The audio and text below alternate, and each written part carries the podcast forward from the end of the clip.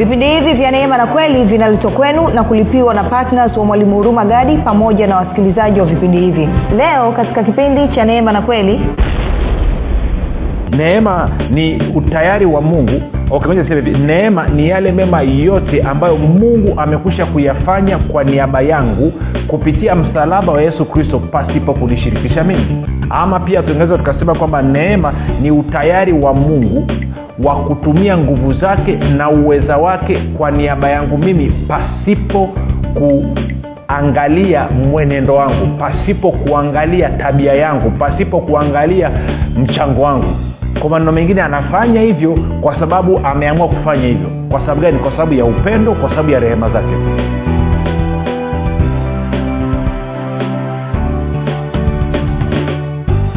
Popote pale ulipo rafiki ninakukaribisha katika mafundisho ya neema na kweli. Jina langu naitwa huruma gadi. Nina furaha kwamba umeweza kupata fursa ya kuungana nami kwa mara nyingine tena ili kuweza kusikiliza kile ambacho bwana yesu ametuandalia kumbuka tu mafundisho ya neema na kweli yanakuja kwako kila siku muda na wakati kama huu yakiwa na lengo la kujenga imani yako wewe unayenisikiliza ili uweze kukua na kufika katika cheo cha kimo cha utimilifu wa kristo. Kwa lugha nyingine ufike mahali ufikiri kama kristo uweze kuzungumza kama kristo na uweze kutenda kama kristo zingatia kwamba biblia inasema wazi katika waibrania 116 kwamba pasipo imani haiwezekani kumpendeza mungu. Kwa maana wale wanaomwendea mungu lazima waamini kwamba yuko na kwamba huwapa thawabu wale wamtafutao kwa bidii. Na bila kusahau kufikiri kwako kuna mchango wa moja kwa moja katika kuamini kwako. Ukifikiri vizuri utaamini vizuri. Ukifikiri vibaya utaamini vibaya. Hivyo basi fanya maamuzi ya kufikiri vizuri na kufikiri vizuri ni kufikiri kama kristo. Na ili uweze kufikiri kama kristo huna budi kuwa mwanafunzi wa kristo na mwanafunzi wa kristo anajifunza mafundisho ya neema na kweli. Um, ni kushukuru wewe ambao umekuwa ukifuatilia mafundisho ya neema na kweli eh, sasa hivi ni mwezi wa kumi na mbili huu tunamaliza mwaka. Kwa wale walianza na sisi kufuatilia kwenye youtube tulianza tarehe moja mwezi wa kumi na mbili mwaka jana elfu mbili na kumi na nane na tumekuwa tukiposti mafundisho kila siku. Kwa hiyo tumetimiza takriban mwaka mmoja na kwa wale ambao wamekuwa wakitufuatilia kwa platforms nyingine ikiwa ni pamoja na redio basi kwa hakika tunapomalizia mwezi huu wa kumi na mbili basi tutakuwa tumetimiza mwaka mzima. Imekuwa ni safari nzuri kabisa ya kufahamiana katika mwaka huu na kwa maana hiyo basi kama nilivyosema jana tunataka tumalizie tumalizie vizuri ili mwaka wa elfu mbili na ishirini uwe ni mwaka uwe tofauti. Waswahili huwa wanasema kila kukicha nafuu ya jana lakini sisi tunatakiwa tuseme kwamba kesho yetu ni nzuri zaidi kuliko leo. Kwa nini? Kwa sababu tunatoka imani hadi imani. Kwa nini? Kwa sababu mwenye haki ataishi kwa imani. Kwa hiyo ni kushukuru wewe ambao umekuwa ukijifunza kufuatilia mafundisho haya lakini pia ni kushukuru wewe ambao umekuwa ukifanya maombi na nikushukuru wewe ambaye umekuwa uki toa mapato yako fedha yako kuhakikisha kwamba injili inawafikia wengine kwa njia ya redio uaminifu wako ni mkubwa unaweza usijue usione leo hii lakini siku utakaposoma mbele ya kristo katika kiti chake cha enzi basi atakwambia ongera mtumwa mwema ulikuwa mwaminifu katika yaliyokuwa madogo basi nakuweka huwe msimamizi katika mengi. Baada ya kusema hayo rafiki tunataka tuendelee na somo letu linalosema neema na imani katika matoleo neema na imani katika matoleo. Na of course tunapozungumza habari ya matoleo lazima swala zima la fedha liweze kuja mezani yes najua watu wanatoa mahindi wengine wanatoa maharage wengine wanatoa kitu gani lakini mwisho wa siku hivyo vitu huwa vinakuwa converted vinageuzwa vinakuwa fedha kwa asilimia kubwa. Na kwa maana hiyo jana tulianza kipindi chetu ama somo letu jipya hili tukasema hatuwezi kuepuka kuzungumza habari ya fedha. Sasa kumbuka hapa fokasi yangu mkazo wangu sio fedha mkazo wangu ni matoleo na namna ya kumtolea mungu kwa usahihi. Kwamba katika maisha ya agano jipya chini ya neema tunatoaje basi kwa usahihi? Chini ya neema tunatakiwa tu tuna mtizamo wa namna gani? Tunatakiwa tutoe kwa namna gani? Kwa nini mungu anataka tutoe? Kuna aina ngapi za matoleo chini ya agano jipya? Ili tukishazijua tuweze kupata matunda. Sasa lakini nikakwambia jana kwamba hatuwezi kuzungumzia habari hiyo bila kuzungumza swala la fedha. Sasa kwa bahati mbaya eh, of course jana tulisoma mstari kidogo turudie tena eh, katika mhubiri kumi kumi na mhubiri kumi kumi na tisa. Kama ukunisikiliza jana basi moja turudie tena leo ili tuweke mambo vizuri. Mhubiri kumi kumi na tisa anasema hivi. Anasema karamu hufanywa kwa ajili ya kicheko na divai huyafurahisha maisha na fedha huleta jawabu la mambo yote. Fedha huleta jawabu la mambo yote. Kwenye bibilia ya neno tafsiri ya neno anasema vizuri anasema hivi. Anasema fedha ni jawabu la mambo yote. Fedha ni jawabu la mambo yote. Kwa hiyo nikakwambia ni unafiki wa hali ya juu kwa mtu kupinga wakristo wasizungumze habari ya fedha wakati fedha imetawala maisha yetu ya kila siku fedha imetawala maamuzi yetu ya kila siku. Fedha imetawala hata viwango vya maisha ya watu wengine ambavyo wanaishi. Kwa hiyo ukiniambia kwamba tusizungumze swala la fedha huo kwa kweli na nasema kwa upendo kabisa huo ni unafiki. Utaogopaje utakataaje utachukiaje utakerekaje kuzungumzia kitu na kupata maarifa kwa kitu ambacho kimetawala karibu siku yako nzima? Sasa katika jamii yetu na especially katika jamii ya wakristo kuzungumza fedha swala la fedha kwa mkristo kwa mtu aliyeokoka ama kwa mtumishi kuzungumzia fedha nimekuwa ni kitu kinaitwa mwiko. Mwiko. Kwa kiingereza tunasema ni tabuu yaani usithubutu kuongea hilo jambo. Usi, usithubutu kuongea hilo jambo. Lakini ukweli ni kwamba mwisho wa siku bado hizi fedha zinahitajika katika maisha yetu ya kila siku. Ada ya watoto tunalipa kwa kutumia fedha. Kodi ya nyumba tunalipa kwa kutumia fedha. Tunajenga nyumba kwa kutumia fedha tunapeleka wakristo wengi sana wanaumwa kama watu wengine ambao hawajaokoka. Kwa hiyo kwenda hospitali inahitajika fedha. Yes najua siku hizi kuna kadi nasema za bima lakini hizo kadi za bima hawa wafanyakazi wanakatwa. Lazima uchangie fedha humo ndio uweze kutumia hiyo bima. Kwa hiyo fedha iko kila mahali. Tunazungumza wanafunzi wanasoma vyuoni wanahitaji fedha lakini tuende kwenye makanisa. Makanisa yanaendeshwaje? Hela ya umeme hela ya maji hela ya jengo mishahara ya watendakazi nini? Fedha. Sasa tunawezaje tukaogopa? Kila mtu analizunguka tutaki kuzungumza eneo la fedha tunafanya kama vile alipo huwezi ukafanya kana kwamba hilo tatizo alipo wakati hicho kitu kipo. Hicho kitu ni dhahiri. Dawa yake ni kukifesit dawa yake ni kukutana nacho uso kwa uso ana kwa ana ukiweke katika nafasi yake. Na fedha nafasi yake ni chini ya miguu yako. Wewe unanisikiliza ni chini ya miguu yangu mimi mimi nayezungumza na wewe. Ndio nafasi ya fedha. Fedha haitakiwi iwe juu yetu. Fedha inatakiwa iwe chini yetu. Tunakwenda sawa rafiki? Na ndio maana basi tunataka tuzungumze tuangalie mtizama sasa nilikwambia tutajibu maswali matatu katika hili somo. Nikukumbushe tena yale maswali. Swali la kwanza tulisema kama kila kitu kinapatikana kwa neema kwa nini naambiwa kupokea kwangu kunategemea kutoa kwangu? Kwamba kuna uhusiano gani kati ya mimi kupokea na kutoa? Je nisipotoa maanaake ni kwamba siwezi kupokea Eh? la pili tukasema mtizamo upi ni sahihi katika matoleo inapokuja kwenye swala la neema ama katika maisha ya agano jipya mtizamo upi ni sahihi ninapotoa katika agano jipya mtizamo wangu unatakiwa uweje? Je kuna tofauti yoyote ya kimtizamo kati ya utoaji katika agano jipya na utoaji katika agano la kale? Na kama kuna tofauti basi tofauti hiyo ni nini? Na hiyo tofauti ina athiri vipi mwenendo wangu wa kila siku haswa katika uhusiano wangu na mungu ambao uhusiano huo nimeupata kwa sababu ya imani yangu kwa yesu kristo na swali la tatu ambalo tunataka kuliangalia ni je kuna aina ngapi za matoleo katika neema ama katika garo jipya? Na nini faida zake? Nini matunda yake? Nini matokeo yake? Tunakwenda sawa. Kwa haya ndo maswali matatu ambayo tutajaribu kuyajibu. Sasa kumbuka tuko disemba. Ndo tunamalizia mwezi hivyo mwaka uishe. Na kwa maana hiyo ni muhimu sana tukawa na ufahamu sahihi ili mwaka wa elfu mbili na ishirini uwe tofauti na mwaka wa elfu mbili na kumi na tisa kwa maneno mengine mwaka wa elfu mbili na ishirini wanasema ni ya 2020 eh, 2020 wanapoenda kupima macho hospitali ama kupima masikio waweza kusikia wanasema huyu vision yake ni 2020 ama hearing yake ni 2020 maanake kwamba huyu mtu anasikia sawasawa na balance kwamba macho yote mawili yanaona sawasawa masikio yote mawili yanasikia sawasawa. Kwao na mimi nataka kwamba tunavyoingia mwaka elfu mbili na ishirini kwamba uchumi wako na fedha yako na mahusiano yako na mungu yawe 2020 yawe ishirini ishirini. Kwa maana kuwa kuna balance tunakwenda sawa? Sasa baada ya kusema hayo nataka tuanze na lile swali letu la kwanza kwamba kama kila mtu sema kama kila kitu kinapatikana kwa neema kwa nini naambiwa kupokea kwangu kunategemea kutoka nani kutoa kwangu? Kwa hiyo nataka tuanze kushughulika na hilo swala lakini wakati tunaelekea kuanza kujibu hilo swali nataka nikuonyeshe kitu kimoja. Tuende kwenye wagalatia tano. Tende kwenye wagalatia tano mstari ule wa kwanza. Kumbuka mwenye haki ataishi kwa nini kwa imani. Imani kwenye nini? Imani kwa yesu kristo na kile ambacho yesu kristo amekifanya kupitia kazi kamilifu ya msalaba. Sasa angalia wagalatia tano moja. Anasema hivi katika uungwana huo kristo alituandika huru. Kwa hiyo simameni wala msinaswe tena chini ya kongwa la utumwa. Bibilia ya neno anasema hivi kristo alitupa uhuru akataka tubaki huru hivyo simameni imara wala msikubali tena kulemewa na kongwa la utumwa.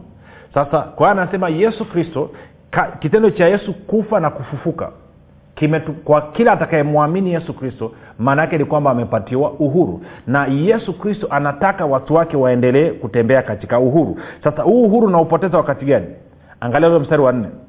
Anasema mmetengwa na kristo ninyi mtakao kuhesabiwa haki kwa sheria mmeanguka na kutoka katika hali ya neema. Kwa maneno mengine uhuru ambao kristo alinipatia nimeupata kupitia neema.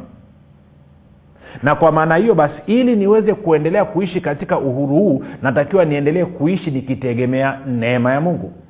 Neema ni nini? Neema ni kibali cha upendeleo ambacho amepewa mtu kibali cha upendeleo ambacho mtu amepewa ambacho hastahili kwa maneno mengine neema ni utayari wa mungu. Okay, hivi neema ni yale mema yote ambayo mungu amekwisha kuyafanya kwa niaba yangu kupitia msalaba wa yesu kristo pasipo kunishirikisha mimi.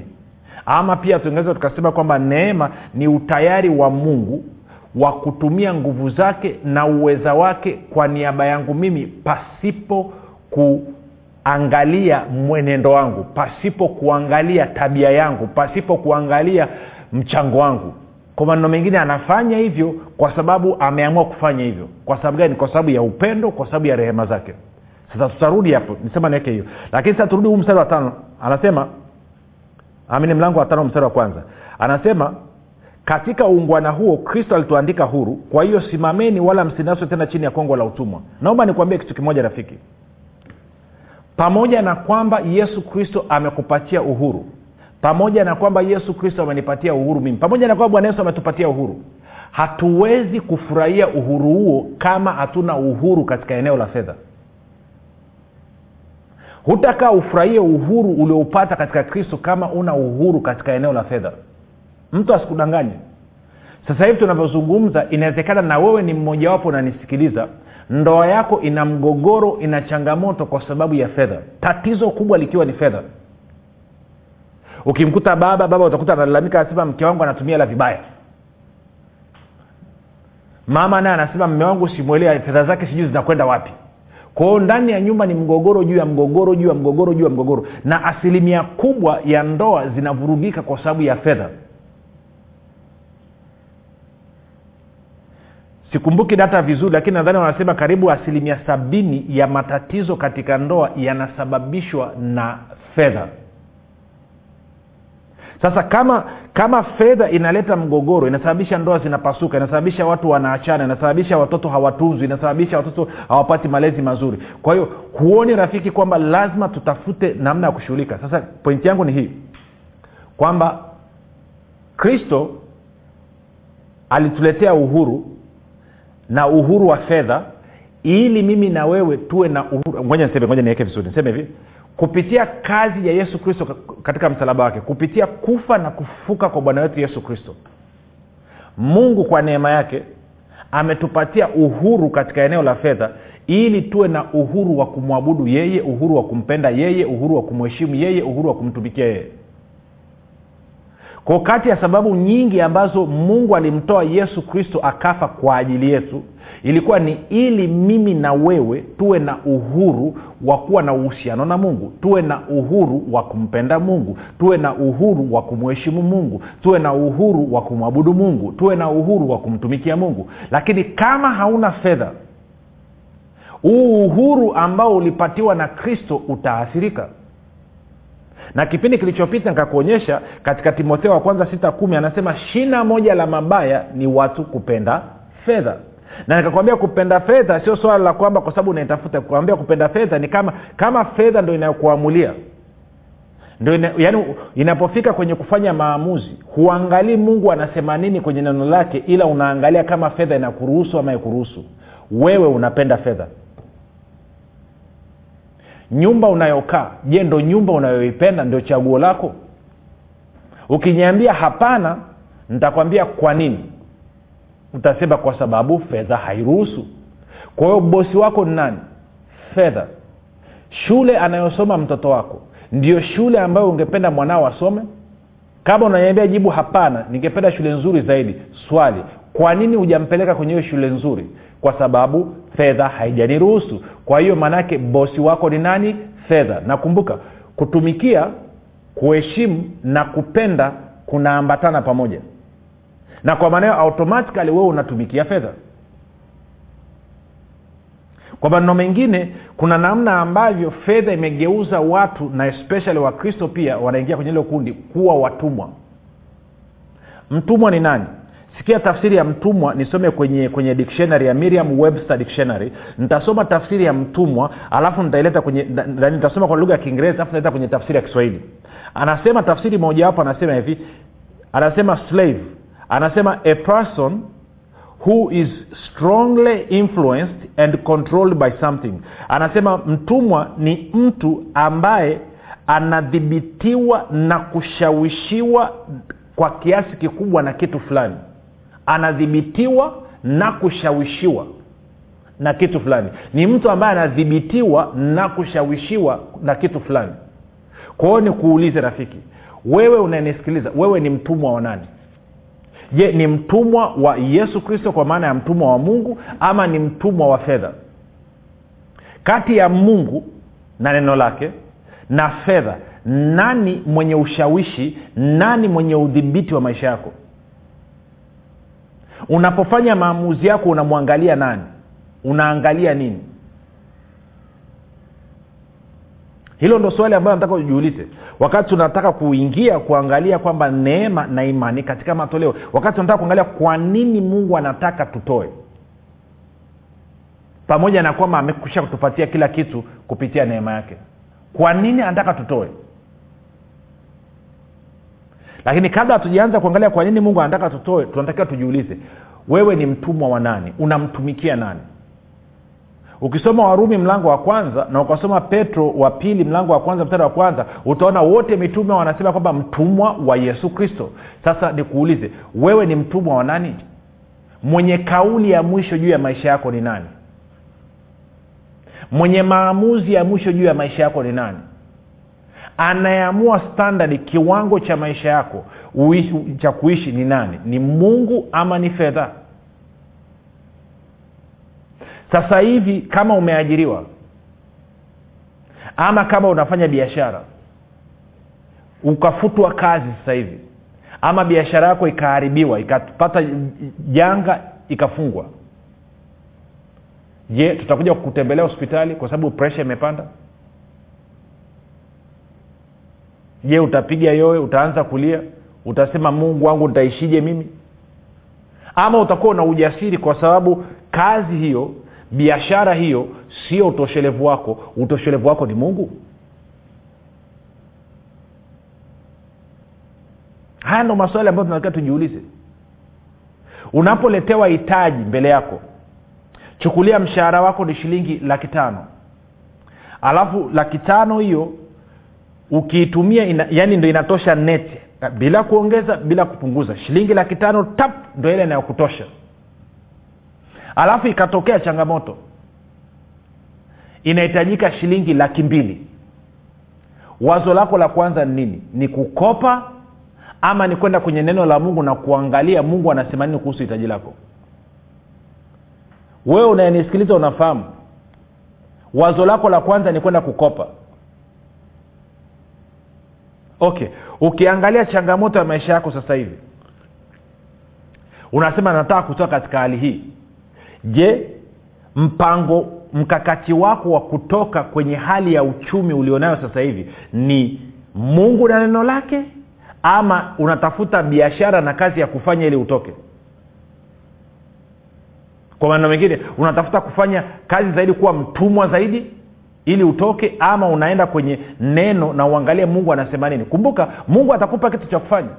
Na akikupa kitu cha kufanya akakupa biashara ya kufanya akakuletea kazi ya kufanya maanaake ni kwamba hiyo biashara na hiyo kazi haiwezi ikawa kubwa kuliko mungu kwa hiyo hata ukipoteza hiyo biashara ukapoteza hiyo kazi huwezi ukababaika kwa sababu yule aliyekupa kazi na aliyekupa biashara bado yupo. Kwa hiyo una uwezo wa kurudi siku zote kwake akakupa biashara nyingine akakupa kazi nyingine. Lakini kama kazi umeizalisha umeitafuta mwenyewe kwa juhudi zako nguvu zako bila kumshirikisha yeye maana kuna anasema "Ah, kazi ndio nimepewa na mungu. Okay.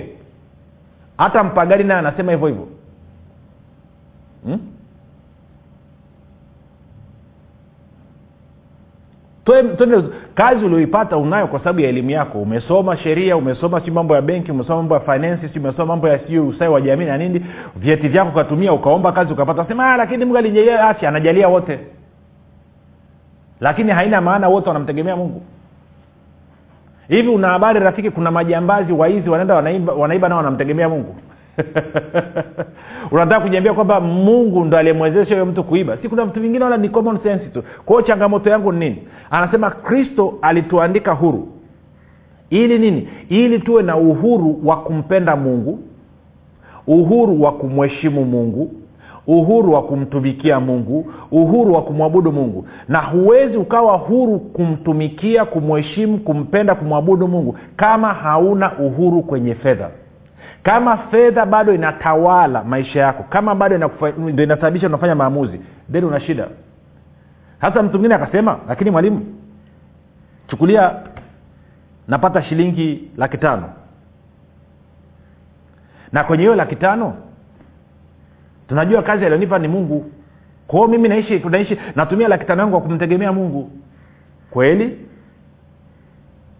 Kweli ungekuwa unamtegemea mungu ungefanyaje? Ungekuwa una ujasiri kwenye hiyo laki tano ukafuata utaratibu anaosema mungu akwambia umtolee kwa mfano ungeweza hata kumtolea shilingi laki moja na hamsini shilingi laki mbili. Ukitoa laki mbili yote unabakiwa na shilingi laki tatu. Na kama matumizi yako kwa mwezi ni shilingi laki tano unafahamu kabisa ukitoa shilingi laki mbili ukampa mtu mwingine ama ukapeleka kanisani maanake umebakiwa na shilingi laki tatu kwao una upungufu wa shilingi laki mbili sasa kama mungu ataweza kukutunza pamoja na kwamba umepunguza shilingi laki mbili lakini bado ukaishi bila kupungukiwa na kitu chochote mwezi huo wote na si ajabu ukawa na ziada uta, wewe ndo unamtegemea mungu. Sio hela. Si yule wa laki tano anatumia laki tano yote alafu anasema anamtegemea mungu si kweli. Anayemtegemea mungu ni huyu ambaye amepata laki tano na anajua matumizi yake kwa mwezi ni laki tano lakini bado anaamua kuchukua shilingi laki mbili anatoa kwa mungu. Anasema mungu na kuheshimu na kupenda na haya matoleo na kuabudu na haya matoleo yangu. Nikijua kwamba wewe mungu ndio utoshelevu wangu sio hii kazi. Na bado pamoja na kwamba amepunguza shilingi laki mbili bado akaweza akaishi vizuri bila kuwa na upungufu wa aina yote huyo ndo anayemtegemea mungu. Huyo ndio mtumwa wa mungu. Huyu wa laki tano anayetegemea laki tano yote huyu sio mtumwa wa mungu. Huyu ni mtumwa wa fedha kwa kristo sasa alikuja kupitia kazi yake kamilifu ya msalaba kupitia neema yake kwamba akatengeneza mazingira ili mimi na wewe tuwe huru katika maeneo yote na haswa katika eneo la fedha. Ili nini? Ili tuwe na uhuru wa kumpenda mungu uhuru wa kumwabudu mungu uhuru wa kumheshimu mungu uhuru wa kumtumikia mungu kama unaona sasa hivi unapata msukumo wa kumtolea mungu alafu likaja swali kwamba nitakula nini nitavaa nini nitaishije? Kama una hiyo hofu na hiyo shaka maanake ni kwamba wewe ni mtumwa wa fedha sio mtumwa wa mungu sio mtumwa wa kristo. Tabasamu kidogo rafiki nakuletea habari njema. Nataka tu nikuonyeshe kwanza na kugongagonga namna hii kidogo ununenune upate asiri alafu kesho tunaanza kupeana majibu. Lakini tunataka tuamshane kutoka katika usingizi huwezi ukasema unampenda mungu. Ukiniambia unampenda mungu nitakwambia okay nionyeshe akaunti yako. Niletee bajeti yako unionyeshe kwamba asilimia kubwa ya fedha yako inakwenda wapi. Mungu aliupenda ulimwengu akamtoa mwana wake wa pekee. Huwezi ukapenda alafu usitoe. Always utatoa muda wako utatoa fedha yako utatoa nguvu zako. Lazima utatoa kitu kama umependa na wewe kawa unampenda mungu kweli utatoa. Kwao ndio maana yesu kristo anataka wewe uwe huru. Uwe huru katika maeneo yote na haswa huru katika eneo la fedha. Na ndio maana basi matoleo katika agano jipya tunakuwa mfanya matoleo kwa njia ya neema pamoja na imani. Lakini huwezi ukawa na matoleo kwa mungu yenye thamani kama haujazaliwa mara ya pili kama haujampokea siku kristo kama bwana mokozi wa maisha yako. Huwezi ukafurahia uhuru hatua ya kwanza kabisa ya kupata uhuru katika eneo la fedha na uchumi ili uweze kutoa matoleo kwa usahihi ni kumpokea yesu kristo kama bwana na mokozi wa maisha yako. Kwao kama hujafanya hivyo nakupa fursa hiyo. Fanya maombi pamoja nami ili uweze kuingia kwenye uhuru ambao kristo alituandikia. Sema mungu wa mbinguni nimesikia habari njema naamini kwa moyo wangu wote kuwa yesu kristo ni mwanao. Alikufa msalabani azichukue dhambi zangu. Kisha akafufuka mimi niyo mwenye haki. Nakiri kwa kinywa changu ya kuwa yesu ni bwana. Bwana yesu nakukaribisha katika maisha yangu. Uwe bwana na mwokozi mponyaji mstawishaji na mwezeshaji wa maisha yangu. Asante kwa maana mimi sasa ni mwana wa mungu. Rafika umefanya maombi mafupi nakupa ongera karibu katika familia ya mungu na kukabidhi mikononi mwa roho mtakatifu ambako ni salama. Mpaka hapo tumefika mwisho. Jina langu naitwa hurumagadi na yesu ni kristo na bwana kwa nini usifanye maamuzi sasa ya kuwa patna wa mwalimu huruma gadi katika kueneza injili kwa njia ya redio kupitia vipindi vya neema na kweli? Ungana na mwalimu huruma gadi sasa. Ubadilishe maisha ya maelfu ya watu kwa kuwa patna wa vipindi vya neema na kweli katika redio. Kwa kutuma sadaka yako ya upendo sasa kupitia nambari 7645242 au 6735242 au 7895242 kila unapotoa sadaka yako ya upendo tambua kwamba bwana atakufanikisha katika mambo yako yote unayoyafanya. Mungu ataachilia kibari cha upendeleo katika maisha yako na hivyo kufungua milango yote iliyokuwa imefungwa. Bwana ataachilia neema maalum ambayo itasababisha utoshelevu katika maeneo yote ya maisha yako.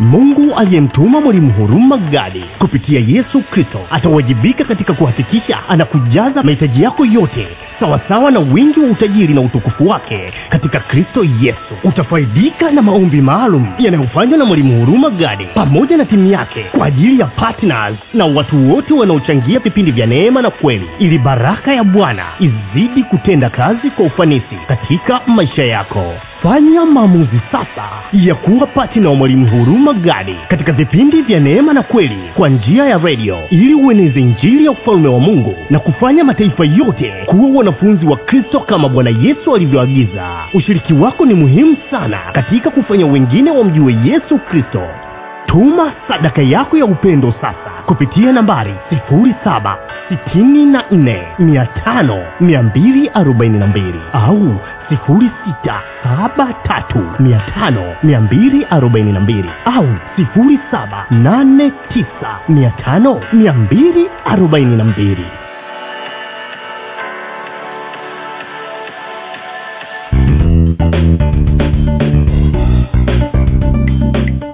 umekuwa ukisikiliza kipindi cha neema na kweli kutoka kwa mwalimu huruma gadi. Kama una ushuhuda au maswali kutokana na kipindi cha leo tuandikie message ama tupigie simu namba 7645242 au 6735242 au 7895242 nitarudia. 7645242 au 673 5242 au 7895242 pia usiache kumfolo mwalimu huru magadi katika facebook instagram na twitter kwa jina la mwalimu huru magadi. Pamoja na kusubscribe katika youtube chaneli ya mwalimu huru magadi kwa mafundisho zaidi